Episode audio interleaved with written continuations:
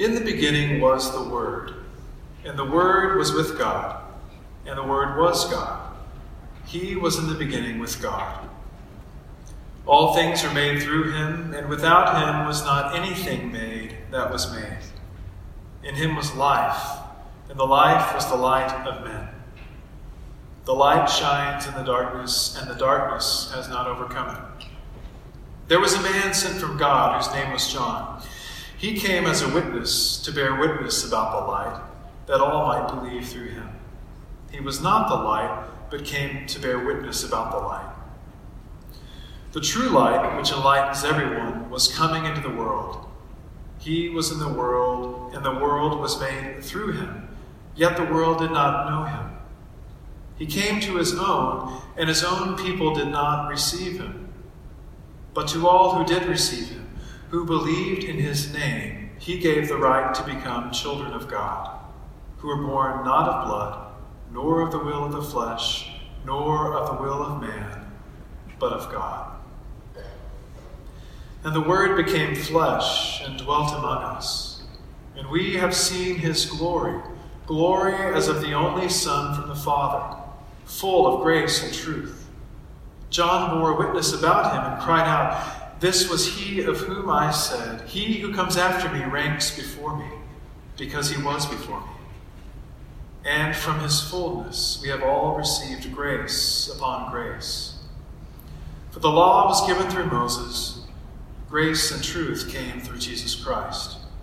No one has ever seen God, the only God who is at the Father's side. He has made him known. Father, we thank you for these words that not only ring true,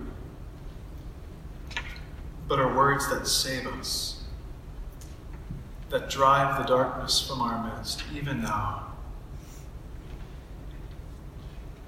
So, Lord, would you speak your word afresh and anew to us? And when we say that, we mean speak our Lord Jesus Christ to us, our Father, our Abba. Do so now by the power of the Holy Spirit. Well, good evening and welcome. As I said, it's the first Sunday after Christmas, so it is New Year's Eve. I get it. The Tax Slayer Bowl has been played, I believe. How about that for the name of a bowl? Tax Slayer Bowl. I have no affiliation with Tax Slayer. Um, other football games will be played, and so we feel the, the rush and the hurry of, of New Year's. Amy and I celebrated 16 years on Friday, December 22nd, and we were in New York City, and we left New York on December 29th. But by about the 27th or 28th, New York had long forgotten about Christmas and they had moved on to New Year's. And we had gone from very nice visitors, you know, people that they were glad to see, to you blankety blank tourists, etc. So we were glad to leave. So don't let don't let Manhattan happen to you right now. This is not blankety blank Jesus. This is Christmas. This is still in the 12 days of Christmas. And for that reason, I have a, a short uh, homily for you tonight, and I'm probably going to read most of it. So I normally don't read because I like to have eye contact. I like to make sure, and that's why I'm. See how I'm doing this? I'm like down in the people. Remember, the Word became became flesh and dwelt among us. Have you ever wondered why we walk the gospel out? We, we do it because of that verse we just read, John 1.14. The Word became flesh and dwelt among us. So we put it right in the middle. So today I want to talk about some of these beautiful words that we've heard. These two passages are two of my favorite. I'll never forget when I learned to read Greek and I was reading John chapter 1 because John's gospel is probably the easiest book in the New Testament to read. And I didn't really know what the words were. I just knew, you know, like Logos was word, and Theon, and Theos was God, and all that stuff. And I didn't really know exactly what I was reading because I was still learning it, but as I was reading it, I thought, my goodness, this is poetic. It was beautiful. And does it seem beautiful to you when it's read? I don't know. It's no Thomas Kinkade painting. But, sorry, I should have said it like that. So, Tonight I want to talk to you about the beauty of the Word, and I'm eager to think about the Word and what it means. Now, normally on this Sunday, if I'm preaching, I'll talk about how in Spanish, instead of saying the word became flesh, instead of saying the, the palabra, which is the Spanish word for word, in Spanish you say the verbo, the verbo, the, the word of action. It's full of potency and, and potential and um, unforeseen power and beauty that will come among us. So I normally do that, but tonight I want to think about word in light of reading poetry. I got a book recommendation from some of our um, wiser people in the room, and one of them said, You should really read Sir Gawain and the Green Knight. And I thought, Gosh, that sounds like a really awesome recommendation. So I got it, and he recommended, which I was kind of sarcastic about, sarcastic about that. But I got it because it's, it's, a, it's a long poem written in the 1400s, and it's in Old English, so it has this Norse kind of sound to it. But it's about Christmas. It's about King Arthur's court, and this big green man comes into their court during Christmas tide. And Sir Gawain faces a challenge, yada, yada, yada. About a year later, something happens on New Year's Eve, New Year's Day. So I'm thinking about that, and I'm reading this new translation of Sir Gawain and the Green Knight by Simon Armitage. And Armitage, in his introduction, talks about how this kind of poetry in the Old English language was alliterative, meaning it had a lot of the same sounds and it had a certain rhythm of percussion and a certain pattern of and consonance of sounds going together.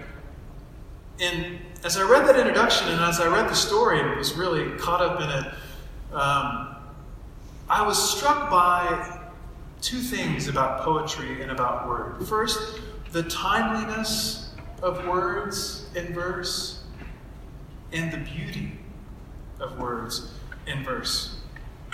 When we think about timeliness, it's hard not to think about what St. Paul just said in Galatians 3 and 4. He says, When the fullness of time had come, God sent his son. So it wasn't too early, it wasn't too late. It wasn't hastily delivered. It wasn't scrawled out on a piece of paper or thought up in a back room of heaven and, and like a crapshoot, roll the dice and see what happens. In the fullness the time was ripe and everything was perfect, St. Paul says. And in poetry, there's a similar choice to be made when a poet is writing a poem. You could use one word that means something, but wouldn't it be better to use a different word that maybe fits its context just a little bit better? And so the poet chooses the word that not only evokes the meaning or the intended image, but also, and because they're so deeply linked, the sound. The sound and the meaning of the word go hand in hand. Simon Armitage says of this, and I don't think this guy's a Christian, but I think there's some lessons to draw from what he's saying about poetry and what we can see in the Word made flesh that is dwelling among us. He says poetry is not just meaning and information. And if we've ever lived in a day and age where we have access to unbridled information, devoid of meaning, devoid of wisdom. This is a day and age where we might learn a thing or two from poetry. Armitage says poetry is not just meaning and information, poetry is about manner, so the way in which it's conveyed, as much as it is about matter. The manner in which words behave under certain conditions and in particular surroundings. Now think about the Word made flesh. Think about the fullness of time. That God the Father chose just the right time to let His only begotten Son be born, not just anywhere, not in palace, mind you, not to some great princess or queen, but manner and matter. But the manner in which Jesus came among us was very obscure, very humble, humiliating even for Mary, a girl maybe of 12 or 13 years old. a girl pledged to Joseph, this older man, but now is with child. In the manner in which he calls, again, there, there were some kings, but notice the kings weren't, they weren't from Israel. And the kings, they came later. That's, that's what we celebrate around Epiphany time. But the kings were from another country, from a country to the east, probably modern day Iran. So think about that word made flesh, spoken not into existence, because we heard from John that in the beginning was the Word, and the Word was with God, and the Word was God. He was in the beginning with God. So he wasn't spoken into existence, but he was, use this word around this time of year, he was incarnated. He became flesh in a particular manner. So, if words have a specific sound and meaning, what might be the sound and meaning of the word? The logos, that's the Greek word. What is the sound and meaning of the word made flesh?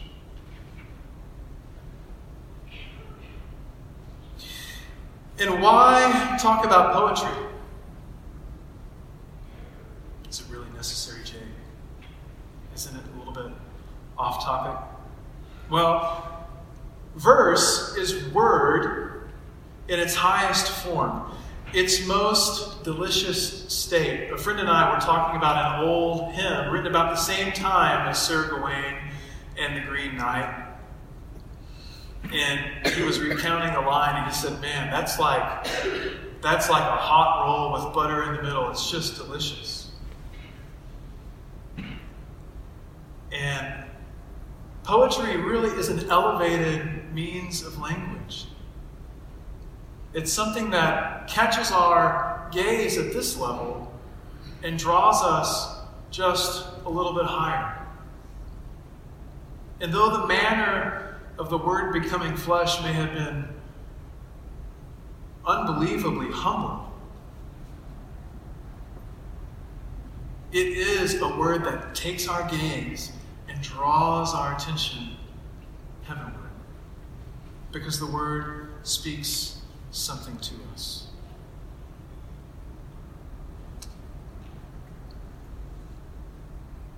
We use words for all sorts of reasons. And as texting has predominated, at least uh, the majority of my communication with a lot of people, I realized how flippant I could use words.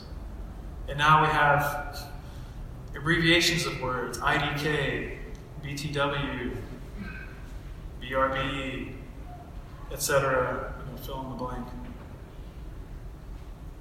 And so, and I can even catch myself here just throwing out words because I know I need to fill space because if I don't keep sound going, they're not going to keep listening and it'll seem like I'm not prepared and what will they think of me then? Ben heard everywhere else I just then. but in poetry, again, this, this elevated state of the word, in poetry, each syllable, each consonant, each vowel. They're all strung together and connected to the previous one so purpose, purposefully as to create a cumulative word.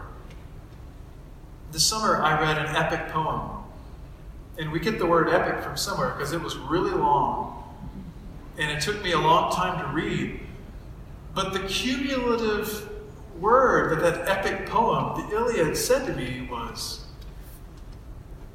Man must have needed battle. Boy, did Homer like to talk about spears impaling people. But it also talks about heroism. It also talks about the intervention of, for the Greeks, of their gods and all that kind of stuff. But there was a cumulative word spoken by the poem. The work itself that artfully abides with us. And so when we think about words, they remain. Now, they may stay on paper, or on your Audible account, or they may reside on the internet somewhere. But they abide with us. Oftentimes, they enrich us, and to be sure, words outlast us. And in this particular instance, in John chapter 1, a word can save us. And there's something provocative about the word's perceived passivity. If you think about Jesus, sometimes I think, why doesn't he just come in and straighten people out? And the church is so broken and messed up, he could fix all of that stuff. There's something provocative, though, of how the silent word, as we sang earlier, pleads on our behalf. How he stands seemingly idly by while the world pursues its own decadence. It, the world passes by, not yielding to the word, not yielding to the world's own brokenness, not responding to the beauty of the word. But the word abides with open arms, gesturing to a fuller, freer, more human existence. Jesus, this little baby born in Bethlehem, who spent time in Egypt fleeing the wrath of King Herod, who grew up in a little town, town called Nazareth, which is still kind of a dirty little town in the north of Israel.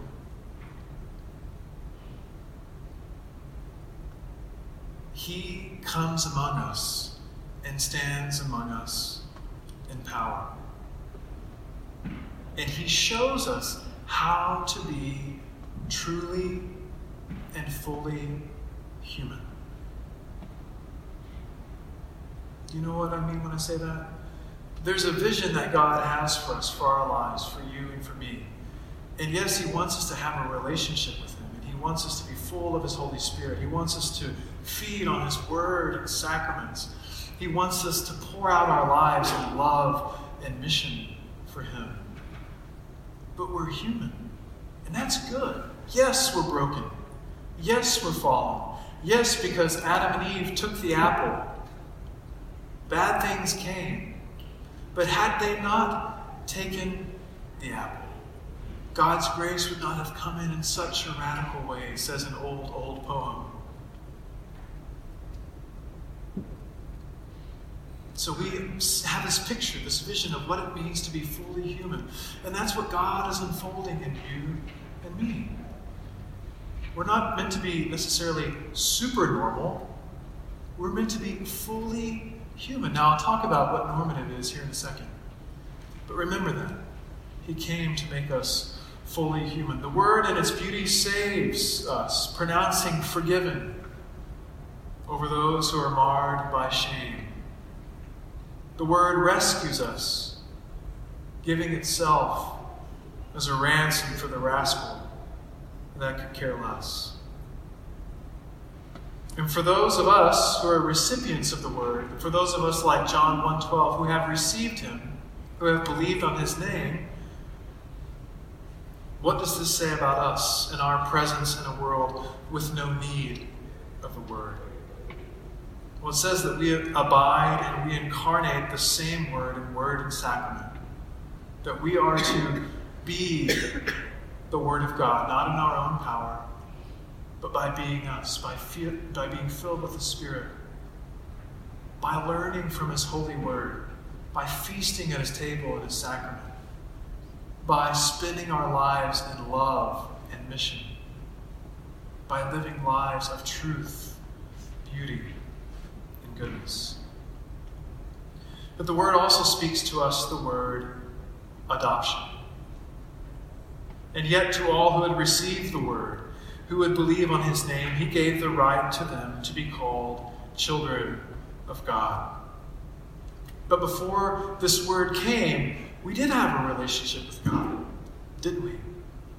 St. Paul says that the we were imprisoned by the law. And then it's almost like he corrects himself. He says, Well, the law was our guardian. Think of like a custodian. So we have this, this relationship with God, but it's more contractual seeming. Or, in ancient Near Eastern terms, it's covenantal. You remember, God made a covenant with Abraham. He renewed that with his sons Isaac and Jacob. He made a covenant with the nation of Israel Sinai. And Jesus comes, this word, this new word comes to speak a new word of a new covenant. So, therefore, now, because he was born not too early, not too late, but in the fullness of time, because he was born of a woman, remember, the word spoken is manner and matter. It matters how he came to us. He was born of a woman. Not only that, but he was born under the law so that he might rescue and ransom all those who are under the law. And he, he moves us from this place of covenantal relationship to actual sonship. Where St. Paul says, without hesitation, you are God's sons and daughters. And because you are sons, God has sent the Spirit of His Son into our hearts, crying, Abba, Father. Abba is the name that Jesus used of the Father. No one in their right mind ever would have used the word Abba to speak of God until Jesus said, You want to pray? Pray like I pray. Our Father, not my Father. What he's saying is, My Father in heaven is your Father in heaven. So we move from this contractual place of being held in custodianship, in trust, as it were, by the law, into a place of complete and beautiful sonship. The Son comes to us to make us sons and daughters. The Word comes as a new covenantal word spoken to us. And as if that change in status wasn't dramatic and delightful and loving and spectacular enough, He completes or fulfills our adoption by taking Himself and the Holy Spirit and putting Himself inside of us, filling us with His Spirit. If there's another way to make somebody your son or your daughter, I don't know what it is. But this word has been spoken to us, not just artfully, not just beautifully, and not just truthfully, all three of those, yes, but powerfully and changing the entire world. Three observations in light of the Word made flesh this first Sunday after Christmas. One, we don't stand in judgment over this Word. In other words, this Word of God is not something that we critique. It's not something that we can excise or say, well, Jesus, I like how you did this, and you were a real tough guy to those money changers. However, we can't do that. We are not the arbiters of the word or of truth. We don't weigh it and measure it. Rather, grace and truth and love, the word weighs and measures us. Secondly, the miracle of the incarnation begets the miraculous in our own lives. What seems otherworldly is meant to become normative. In other words, our expectations are lifted. A virgin gives birth to a boy. That boy grows to a man, dies on the cross, taking all the sin of the world on himself to redeem the world to God the Father. That's a miracle. And because we are sons and daughters of God, because that Spirit resides in us, the miraculous is now normative. We should ask for God to expand our faith, to enlarge our hearts, to expect the miraculous to happen. Will it always happen? There'd be no hospitals or cancer wards, there'd be no dead people. But the miraculous does happen.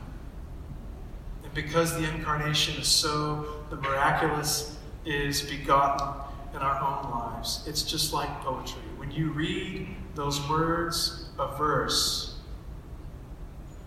I'll just give you an example. I got a, a wonderful poetry book for my wife for Christmas.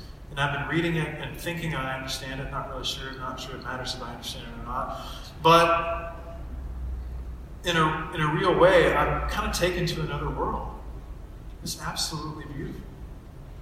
And then when I go back and read something else, maybe a different genre or another writer that I've really liked, I thought, gosh, you know, this guy's a really great writer, but this poetry has lifted my expectations.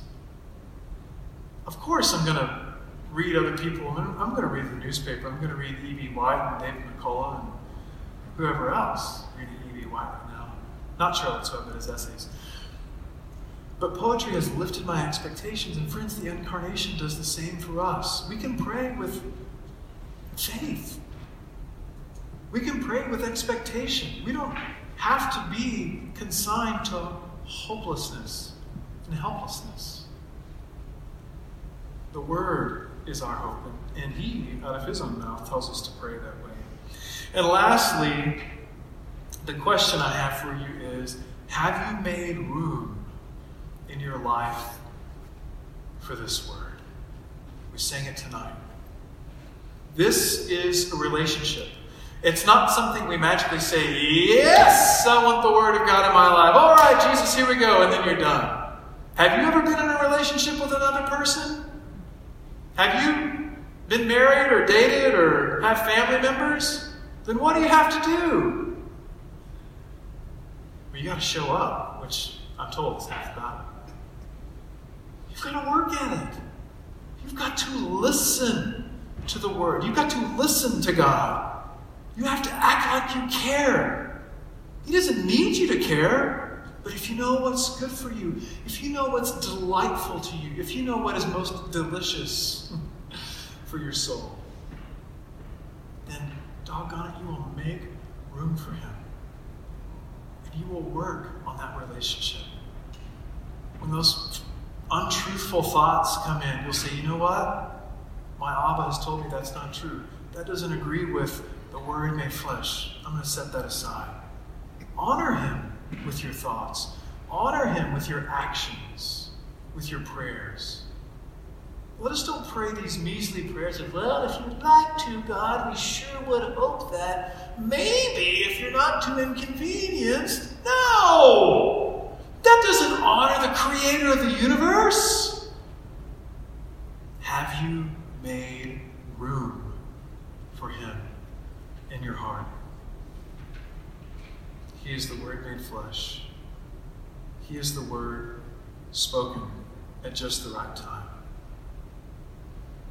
He is the most truthful, the most good, and the most beautiful Word we will ever hear and one day see spoken. Let us pray. Forgive us for our lack of faith, O God, in this Christmas season. Forgive us in many ways to relegating you to our own expectations. Let the truth, beauty, and goodness of the Word made flesh, O Father, raise our expectations and lift us to see the power of who you are, of how you're transforming us, Lord, into a new creation even now, and how you're making us fully human, living beyond the curse that came in the garden. Show us, fill us, Holy Spirit. Guide us, our Father, we pray. And, O Word of God, Lord Jesus Christ, in your power and in your